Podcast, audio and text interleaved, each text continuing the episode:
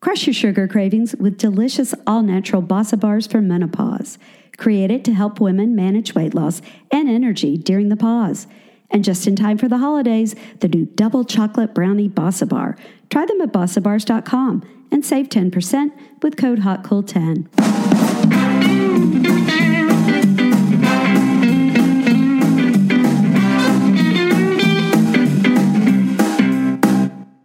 Welcome to Hot Flashes and Cool Topics podcast, the voice for women in midlife and beyond. At Hot Flashes and Cool Topics, we talk about anything and everything to do with midlife.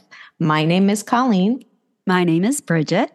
And it is the holiday season, Bridget. How is your Christmas shopping going? Oh my gosh. Well, I'm pretty much done because, Oh, you know, we're going on a vacation. So we had my family's holiday um, actually exchange yesterday. And I had a nephew get married this weekend. So we had a big old fun time at that wedding. And, you know, so it's done. And then, you know, we're leaving. We're going to be gone for Christmas and we're going to have our little family of four uh, exchange on Saturday morning. So- Aw, that'd be yeah. nice. So, how about how's yours going? What's going on with you? You know, it's a funny thing. I'm almost done, but my husband is Jewish, and I swear because he didn't get Christmas as a young person, he is the hardest person. His list starts in October, and he just keeps adding to She it. adds. Oh my. Oh my gosh, he just keeps adding to it. So today, or actually yesterday, he added another thing because we went uh, to a festival in our uh, in the city that we live in, and he saw something he wanted, and I'm like, I'm done. I'm done with you. I spend more money on you than I do the children. Oh my. Um, no, I don't do. John, my husband, he John, just is like, I don't know. I don't want anything. But you know, I'm just as bad with him. I, I don't know what to tell him that I want. So you know, that's just how it happens. But Well, no, my guys- kids are worse. Yeah. My kids send me because you know I hate to pay full price for anything. My kids send me their list by um, Black Friday. They know if you Oh, want yeah. something, especially if it's a bigger ticket item, you better send it by Black Friday. Uh, yeah. Maggie used to send me a PowerPoint from the time she was like fifth grade and on. I would get a PowerPoint. It used to be you handed them the Toys R Us catalog and they just circled or cut things Oh, out. yeah, that was yes. the good old days. Yeah, Well, guys, if you're still looking for the perfect holiday gift, our gift guide is up on our website, hotflashescooltopics.com. We've got over 30 pages of great gift items for you, not for your husband, not for your kids, but for you. So if you are still trying to figure out how to answer that question, what do I want? Check that out. And today we are talking to one of our cool topics episodes. We're talking to Christy Bowe, who is a chief news photographer at the White House and author of the book Eyes That Speak. Bridget and I were interested in talking to Christy because the idea that she has lived through five consecutive presidents plus eight Supreme Court confirmations as a photographer, we were really curious about what she's seen, not so much what she's heard, but what she's seen. How she did go through uh, January 6th. She's going to talk about that. That was very jarring. But I just thought it was fascinating. Oh, of course I did. I am a history buff, and in particularly a president, a presidential buff, like just history of the presidents. You know, it didn't even matter at you know, at the time. No, it didn't even matter what political party they were in. I was just kind of in, you know fascinated, interested in the whole aspect of the office and just how things have even changed changed since Christy started working in this position, and you know how just things in the world have changed, how security has really had to be amped up. And then with COVID, how you can't have as many people around. So you're going to really hear about that. But just the way she got into it, the little intricacies that you have to know to be able to be there or be in the room where it happens, you know, to quote Hamilton, Hamilton to be in the room where it happens. so I just found that really interesting and fascinating. And you just really, you know, now that we see these photos and photos that we have seen everywhere, that she took so many of them and really what was going on when that was happening. I just found it fascinating. So we're not going to get political on this episode, but we are going to talk about everybody from Bill Clinton on. so yeah. you're going to get a little taste of everyone, and we're going to let Christy get started. We'll talk to you afterwards. Enjoy. Welcome back to Hot Flashes and Cold Topics, everybody. We are so excited today to have Christy Bowe on. And Christy Bowe is a photojournalist for the White House. since the Clinton years. It's really exciting. She has a book out uh, titled Eyes That Speak One Woman News Photographer's Journey with History Makers. Welcome to the show, Christy. Thank you. Thank you so much for having me. Well, I just, I've read your book and I am. I would love for you to share with our readers how this came about, how this job as a photographer, and if you could share a little bit about how you got into this position uh, in the White House. Sure. Well, first off, I'm a member of the White House Press Corps. I'm not hired by the White House. I'm not a White House staff photographer. Uh, we members of the press corps, the advantage that we have is that we stay through different administrations. The staff photographers for each president leave upon their leaving. I've been um, fortunate enough to have been able to photograph the last five presidents, and I'm currently photographing Biden, covering him. But um, the downside of that is the staff photographers, of course, get better access than we do. But uh, the good news is we get the longevity. I am one of just a couple of still women still photographers who have covered five administrations. And as far as how I got into this, I was traveling with some friends cross country when uh, and took I don't know if you guys are old enough to remember the old 110 cameras with the little teeny negatives, the little flat cameras with the yes. square flash yes. bulbs on. Yeah. So I was using those, came back, took a ton of pictures, and those little square pictures came back. And I was like, that's not what I saw. That's, you know, of course, going to Texas, there's a lot of flat, flat land down there. So it, it just it was not what I had had seen. So uh, that kind of began my fascination with wanting people to be able to see through my point of view.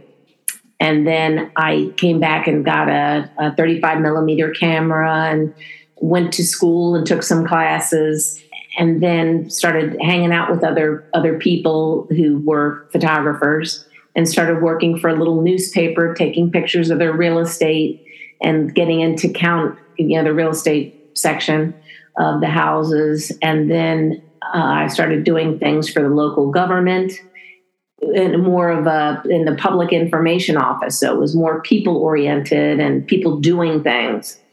And uh, to me, that was of much better interest to me and a little more challenging. So then one day I went uh, down because I wanted to get, you know, some more people experience and i went down to a pro-choice rally in washington where there was tens of thousands of people and thinking well this is great. I got plenty of subjects. That's it's all good. And i may or may not have had a legitimate press pass and ran into somebody there who uh, kind of called me on that and said well that was a nice job but that's really uh, you know that's not the real thing. Here's the real thing which he had. And uh, and then he said but he appreciated my workmanship. And he goes how'd you like to come up on the press press truck with us? And which he had no authority to do. And, and i said sure. And i jumped on and and uh, never looked back. And i worked for a while at upi united press international. And then from there met sarah mcclendon who I talk about in my first chapter. Those of you who remember Helen Thomas, who um, I was so proud to have her do the foreword for my book. And uh, she always sat in the front row of the White House, and she's passed since passed away. Well, one of her buddies was Sarah McClendon, who I ended up being her photographer, and she covered the White House, and she was she scared all the presidents. They were so worried about what would come out of her mouth. Bill Clinton said that in an interview. He said, I was always terrified to call on her because she would just get right to the heart of the matter and with no holes bared. And she really was um, quite good at having the president recognize her. She just could not. Um, you know, she she would not be ignored that's uh, yeah. that's why I named that chapter because she would go, Mr. President, and then it would get louder and louder, and finally, Mr. President, and then everybody's like, stop. So they'd have to call on her. That was kind of cool, and she showed me the ropes there, and she was the voice of the little people. So uh, like often when we would go, uh, you know, to to to an event of some kind, and she had access to all kinds of things. And me being her photographer, so did I. Uh, and we would often travel by cab. And as I say in my book, Eyes That Speak, um, that we were one day going to the White House for a, a press conference for President Clinton. And the cab driver, she always insisted on sitting in the front seat with the cab driver. And she would always talk with them about their life and, you know, uh, everything. It was just kind of uh, cool. And so this this one particular day stuck out of my mind where she asked this cab driver if he could ask the president of the United States anything, what would that be? And he had a question about immigration of some kind. I can't remember the exact question. And 45 minutes later, she was asking the president of the United States that cab driver's question. And that to me was just so cool that she would, you know, um, be such a voice for, for people. And so, uh, you know, I learned some really valuable experience from working with her. And then later on, um, I don't know, maybe five years later or so, I said, you know, Sarah, I would kind of like to start my own little photography news service, image catcher news service. And you kind of have to have somebody sponsor you for credentials and things like that for the White House and Capitol Hill, uh, and show that you are, you know, affiliated with legitimate news services in order to get a pass. And she said absolutely, and really was all about giving people a hand up. And that's what you know, I think is just so important all the way around because now in news, be, being a 24 hour news cycle, things are so competitive that uh, because there's so many news outlets and people, you know, reporting stories, and everybody's pretty much a reporter now. Anybody that's got a cell phone can be a reporter. And there's good and bad with that. You know, you have been through five presidential administrations. And number one, I want to know what you've seen kind of change with each administration, but also you have been in through some of the most incredible events that we have lived through, like 9 11 and like January 6th.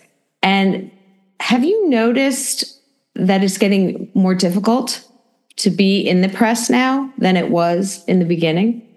Oh, yeah, absolutely not only that, I mean, I learned that firsthand at the um, at the insurrection on on January sixth that the media was the enemy of the people, for sure. People were were smashing uh, TV cameras. CNN had their cameras smashed and lit on fire. Um, another woman news photographer got punched in the face and her camera smashed, stomped on. Um, it was yeah, it was. I, I ended up putting my, after having a face to face encounter with a bunch of the Proud Boys, and they were yelling derogatory things um, about the media. I ended up stashing my credentials in my jacket for the rest of the time I was there, so that I could just be one of the crowd and not targeted. So yeah, that's that has come a long way. Then um, several years ago, the media was so demonized that a lot of the reporters had to have bodyguards, armed bodyguards, accompany them to like rallies and things like that. That's just unbelievable to me for how things started out. You know, years ago when I was first starting out in Clinton's first um, uh, administration, he had a uh, uh, he and Hillary had a fair for us, where a carnival on the south lawn of the White House that and it was all hush hush. And then one day it said, The president's having something for us, come on out. And we came out and there was like Ferris wheels and merry-go-rounds and cookouts and beer and and it was like, wow, uh, that was that was just unbelievable. I mean, there was at one time a really good uh, relationship with the press. Now, true, the Monica Lewinsky thing put a little bit of a damper on that because then um, you know it was everybody for themselves they're trying to cover that story and then uh, things kind of um, I mean, they were still pretty good compared to, you know, uh, access was was much better.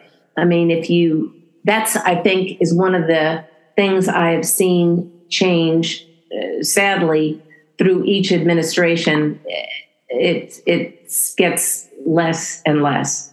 I was just at the uh, Biden bill signing a few weeks ago, where he was signing for the bill chips and the economy and everything in the in the state dining room, and there was normally there would have been a ton of people there. There would have been a lot of media coverage, and you have to RSVP now to um, get into events. And a lot of times they'll say, no, we can't accommodate you.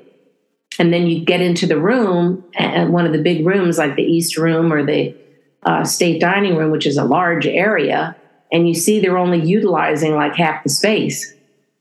Um, now, not in the case of what I'm just talking about that I was at a couple weeks ago. They utilized the space pretty well there, but eh, there was just much less of us. There was maybe I don't know, 12 photographers, maybe 15, where there used to be like 75. Do you think that's a pandemic thing? Or? I think it is. I, I think it is, but it's kind of like, and, and also at the Capitol, there's that too. I've been trying to cover the January 6 hearings, and that's difficult because they only are giving out when they used to give out something like 50 or 75 passes. The passes they only gave out like 25. It, it's just much more limited for everything in, in Washington than what it was. And and it's going to be interesting to see if this is the new normal. You know, that's what concerns me. And then even looking out, and obviously, you know, the whole country has been through terrible times, especially with COVID and everything else. Just it seemed like there was just back to back problems and crises, which, you know, uh, for people in my line of work, it's keeping us real busy but it's also exhausting and and looking out because I had a terrible time trying to figure when should I say the end to this book because it's very difficult when you're writing about news that's continuously happening. So I kept I was thinking the beginning of President's President Obama's first inauguration. There you go. That's that's it. That's and no, and I was like, well, maybe I'll just do this and that. And then next thing I knew, it was eight years later. I was like, well, I may as well do President Trump's inauguration. And then, as we know, that was a very wild ride there for four years. I know one of the things that you talk about is the fact that having watched and photographed five different administrations, that people tend to forget they're human beings that actually yeah. are living there and experiencing that. Can you talk about the differences, maybe from a human level, for each of those presidents? Maybe something in their personality that was different? Well, I think that all of them. What what I, would say that the commonality from your question that that uh, looking back on this is all of them have been very family oriented. The Clintons, for sure um, and the, the Bushes and and the Obamas and uh, and Trump was was extremely family oriented because you know uh, half his family worked there. So um, and so they they did have that in common. Different uh, presidents would engage with the press more than others. There was um, certain presidents had preferences over um, TV versus um, still photographers. And Clinton kind of liked both. Bush was pretty good also with both, but I would say between the two, he preferred still photographers. And I, he was my favorite. Was George W. Covering him, he was the most real and genuine, and kidded around with us and kidded around with me because sometimes I would be the only woman still photographer. Very rarely but on a couple of occasions, I was the only woman still photographer in the Oval Office when he was um, had, had like another world leader in there with him, and we were in there photographing him, and we're there for a very brief period, like seconds, like um, thirty seconds, could be less, uh, could be fifteen. Um, so during that time, you know, it's important to make the most of, of things, but he would kid around, and you're not allowed to speak to the president in the Oval Office unless you're spoken to first, especially if you're not a, if, if you are a photographer and not a reporter, because we have an unspoken rule that, you know, photographers take pictures and reporters ask questions so that there's not too much chaos. But the president used to speak to me all the time, you know, once in a while he would. Uh, and one of the times when, um, I was the only um, woman photographer in there. The handlers at the White House, when they want you to get out of the Oval Office and leave, they'll say, Thank you very much. And so in, in this this particular time, they said, Gentlemen, thank you very much. And then uh, President Bush said, Hey, wait a minute. And then he pointed to me and he goes, There's a lady here. And so I said, Thank you for noticing, Mr. President. And then he winked and he goes, I always notice.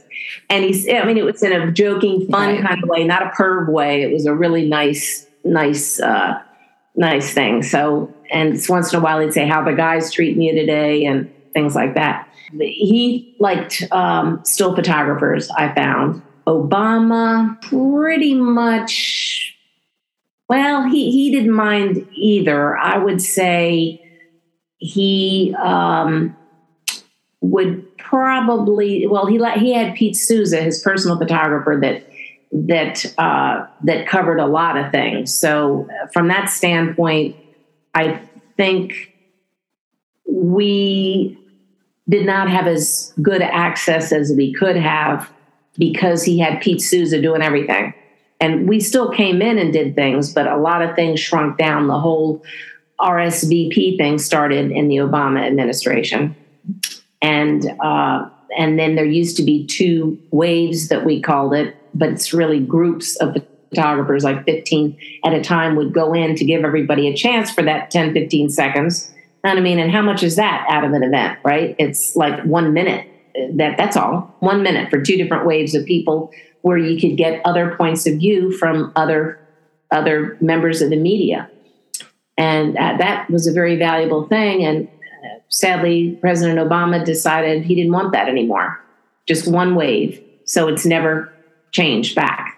Now it's one wave. So now half the amount of people get to go, and even less now because of COVID with President Biden, it's just been much more limited because the RSVP thing has gotten, you know, is is used regularly. Plus, everything is smaller because of COVID. You know, in your book too, you talk about it's when I'm reading it. I'm talking, I'm reading about how you have to rush to one place and rush to the other.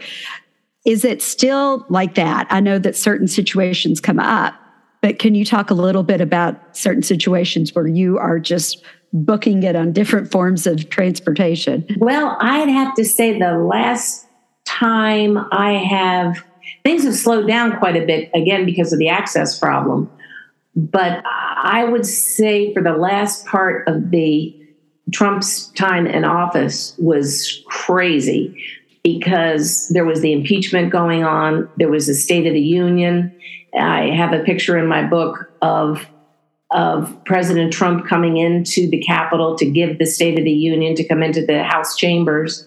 And he always, the Supreme Court justices are there, and he's having to um, meet and say hi to Chief Justice Roberts, who is overseeing his impeachment, where they're giving the verdict the next day. So all that was like, ah, and then then um, and we're sitting on little on steps, on concrete and metal steps up in the balconies at the State of the Union. So, we, I mean, a couple of people are allowed on the floor, but only like two or three people that are photographers. So, uh, you know, I was very grateful to be let in at all.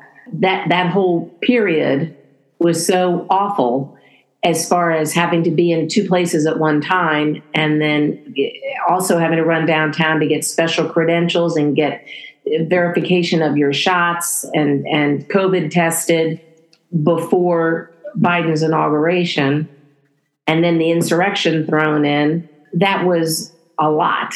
But, um, and, and that's one of the things that made me think as I was, um, you know, I'm getting older, certainly like, like the rest of us.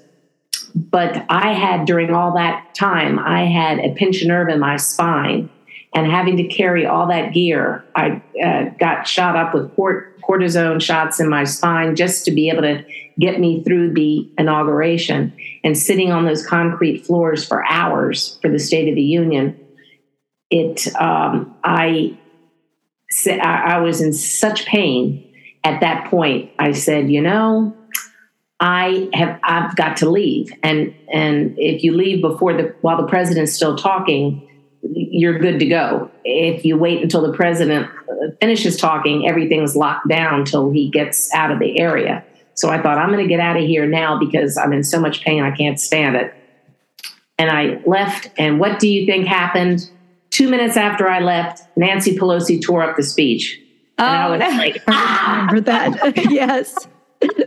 timing is everything. Timing yeah. yes, is everything. timing yes. is everything. everything. And, yeah. Uh, but I was right next to the first lady's box, and I had the pictures of the Venezuelan president and her, uh, the first lady giving the Presidential Medal of Freedom to Rush Limbaugh, and and all these things were happening, and the Tus- Tuskegee Airmen that was there, and all these just fantastic opportunities were there that we were kidding each other saying, wow, we, we feel like if you reach under your seat, you wanted to see if you want a car. yeah.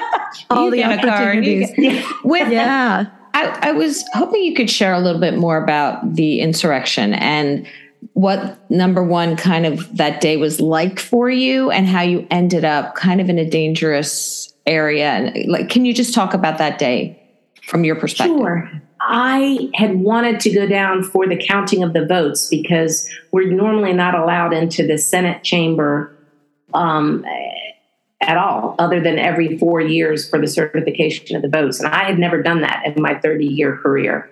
So I thought, you know, why not now? So I requested that and was denied because of COVID restrictions that very few people were allowed in there. And then I said, all right, well, I'm all right, I tried and that's that's it. So I was not even thinking of going because I saw President Trump so much. I was not going to that Stop the Steal rally necessarily. I had other things I was working on. And um, so I decided that I wasn't going. And then I heard on the radio and on TV, they're saying, whatever you do, don't go downtown today. It's going to be a potentially very dangerous situation. And people in my line of work, that's when you say, let's go. right. so we jumped in the car and ran down there. And then I thought, okay, he's talking. So we're listening to his speech along the way and thought, well, the people are going to be going towards the Capitol. So um, I'm going to position myself at the Capitol so that they're coming towards me instead of being, you know, locked into the crowd. And so that's what I did. And then everybody at the, as I talk about in that chapter in the book, everybody had their speakers on cell phone. I mean, their, their cell, cell phone, phone on speaker. speaker. Yeah. Mm-hmm. And that, so you could hear President Trump's voice everywhere. And he was just down the street um, a short way. And so the people were, were okay. And, but as the crowd and, and Vice President Pence came in while we're waiting, and I'm doing crowd pictures, and and there was um, all kinds of interesting get up that people were wearing, like dressed up like the Statue of Liberty and all kinds of things. So I was keeping myself busy there doing that, and then turned and saw the Proud Boys, and I knew they were the Proud Boys. I can't say how because they didn't have like T-shirts on that said Proud Boys they they just had an aura about them where it was like they're in charge and get out of our way. And there was about 300 of them there that day. I saw maybe 100 of them were over on the side where I was. And one of them started yelling derogatory things to me. So I ended uh, as being a member of the media. So I um, kept I kept photographing, and they and they kept walking towards me. And then uh, when they got maybe 20 yards away, I because I'm backing up while I'm photographing, right? And then I saw a tree and I thought, let me jump behind here, which I did. And then I put my credentials in my jacket for the rest of the time because it was too dangerous to be a member of the media. And then there was, I mean, it was just surreal the way that eh, when they got there, things changed so much from country, from people all over the country that were there, and nobody was hostile or angry at all.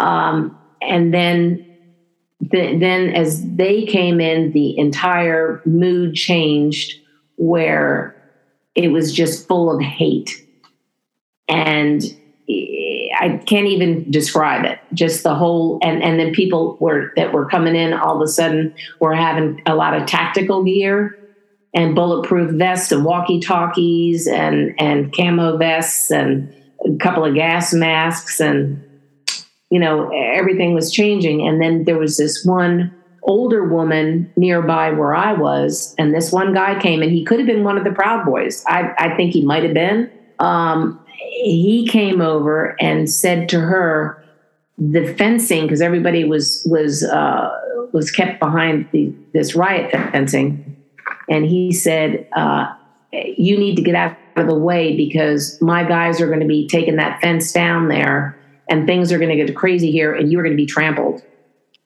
So the older lady goes, "Oh, oh!" So she got out of dodge, and I was like, "Where are you coming through exactly?" And he he pointed over to was you know, was uh, maybe 50 yards away, 25 yards away. And and so I started heading over to that area. And sure enough, just like he said, within like four minutes, the police came running up and and uh, you know tried to do double reinforcements with each other. And then the fence came down, and she would have been trampled. Wow.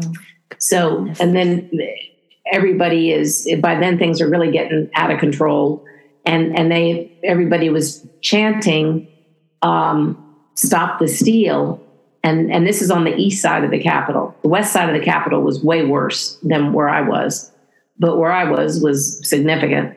So as as people were going up the stairs of the Capitol, somehow things had had changed after the fencing came down. Things had kind of changed from a crowd to a mob, and as people were going up the stairs, the chanting changed from stop the steal to hang Mike Pence.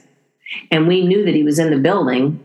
And around the corner on the west side of the Capitol was a gallows and a noose.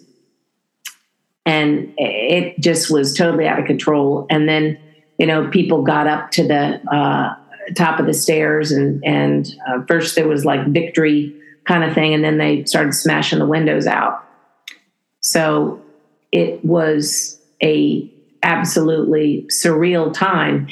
And after covering that, immediately following the impeachment and that wild State of the Union, then, uh, and, and I also covered Biden's inauguration. All the other inaugurations, there had been tens of thousands, sometimes a million, like with President Obama, of people. When you look out at the Capitol as the sun is is the dawn is breaking, and you look out, you see all these, you know, all these people for as far as you can see. It's just wall to wall people. And with that, we looked out, and I was very grateful that I was included in getting credentials for that because a lot of people did not. But uh, I had a terrible position, but I was still on the grounds. So uh, I looked out that morning, and there was no one there but 25,000 National Guard with high powered rifles and I saw that's the end to my book. I mean, this sounds like it was a war zone. I mean, it appeared to be a war zone. It, it was a like, war zone. I yeah, tried to get yeah. over to the west side of the Capitol. I was making my way over that way. And there was so much tear gas that people were coming out of there. Unless you had a gas mask on, you just couldn't couldn't get over there by the time I was heading over there. Have you reached a point where you can kind of sense when something's about to happen to like the new like almost have a sixth sense like the news people are saying all right something's about to happen i better get ready with my gear and everything mm-hmm. else yeah yeah i do and and that's one thing that I, I like to say to other photographers that are starting out is trust your gut and trust you know trust your instincts on things like i was so caught up in the mob going up the stairs while I was photographing, and things were happening so quickly um, that you were getting swallowed up. And then the next thing I knew, it was like being in a concert back in the day, mm-hmm. right? Where, where you're standing up and, and all of a sudden you can't even hardly lift your arms up because there's people smashed in front of you and the side of you and behind you. It was the same kind of thing where all I could get at one point was the head of the person in front of me because I was so crushed in and it was just wall to wall people. So I made my way out along the side of the crowd to work the peripheral side of it so that I could still move freely and not be crushed, which was also, you know, a, a plus. If you had one or two pictures that you're maybe most proud of or think they're just some of your best work, what comes to mind? I would have to say one of my favorites is the three presidents walking out of the Oval Office together of Clinton, Obama, and Bush, because, uh, and that's back when I thought my book was going to be done. After Obama, I was like, well, how nice is this that all three presidents are right here together? And that really struck me about how they are so unique in being the leaders of the free world and that they're in a special club there that that only each one of them knows what it's like to be in that office and under the intense scrutiny and having to to um, um, you know greet the family members at Dover Air Force Base of the of the um, I think it's Air Force Base Dover base there where they bring the uh, dead soldiers in with the families and stuff. That's just gut wrenching kind of things. The Sandy Hook and having to deal with stuff like that. That um, nobody understands that, I think. And plus the whole bubble aspect of it, where there's nothing you can do that is not documented. So, and if God help you, if you go bike riding with your toe clips on, and fall off your bike, then everybody says you're old and you're an idiot. And that's unfortunate because that happens to everybody. But that that's you know the kind of thing. And with President uh, Bush, they would make fun of him tripping over his words when he'd speak, and they you know people would criticize him for that. But you give him credit on this; he did not use a, a teleprompter that much. He, he used it obviously for State of the Union and big speeches. He would he would use it but he flew without a net quite a bit, whereas President Obama used a teleprompter all the time. Mm-hmm. And President Biden uses it all the time. Uh, Trump used it sometimes, but he would always go ad lib, you know, from it because we could see the TV screen of the teleprompter of what the words were and like, wait a second, that's not what that says. Well, we could tell so many stories, but your book shares a lot of them. And so we, you know, suggest that you guys go check out Eyes That Speak, One Woman News Photographer's Journey with History Makers. Thank you so much, Christy, for being on the show today. Thank you. It's available on Amazon or fine bookstores. Awesome. thank you so much. Thank you. Well, thank you so much, Christy, for being on this show today. I found that just really incredibly fascinating scary when you hear the, the situations that she was in. I can't imagine feeling that physically threatened uh, how she felt, especially on January 6th. And she was going into it as opposed yes. to away from it. I mean, you know, being on the steps, being everywhere, and just seeing that face her, you know, having to hide her credentials because her job was dangerous. And just, I found it fascinating the way she got into it how she got started. And I think it's really incredible. I love sharing stories about women who are in their prime, like us, like most of our listeners, that are really out there doing really cool, incredible, important things, you know, just just to share information with us, at just everything about it. Guys, make sure to follow us on all forms of social media. We have TikTok, we have Facebook, we have Instagram, we have LinkedIn, we have Twitter. We have Pinterest. Yeah, and I think yes. those are all the ones we have. I think I think so. I think that's enough. I think that keeps us full time. I think it does. Yeah. And we will have the links to her book. Oh, and any- YouTube. Did you say YouTube? Oh, YouTube. No, I didn't. We have YouTube. So we we put most of these episodes on YouTube and sometimes we'll put some clips out there too. The link for the book and any information that we talked about will be in the show notes. Guys, have a great week. We hope you're enjoying your holidays and we'll talk to you next time. Bye.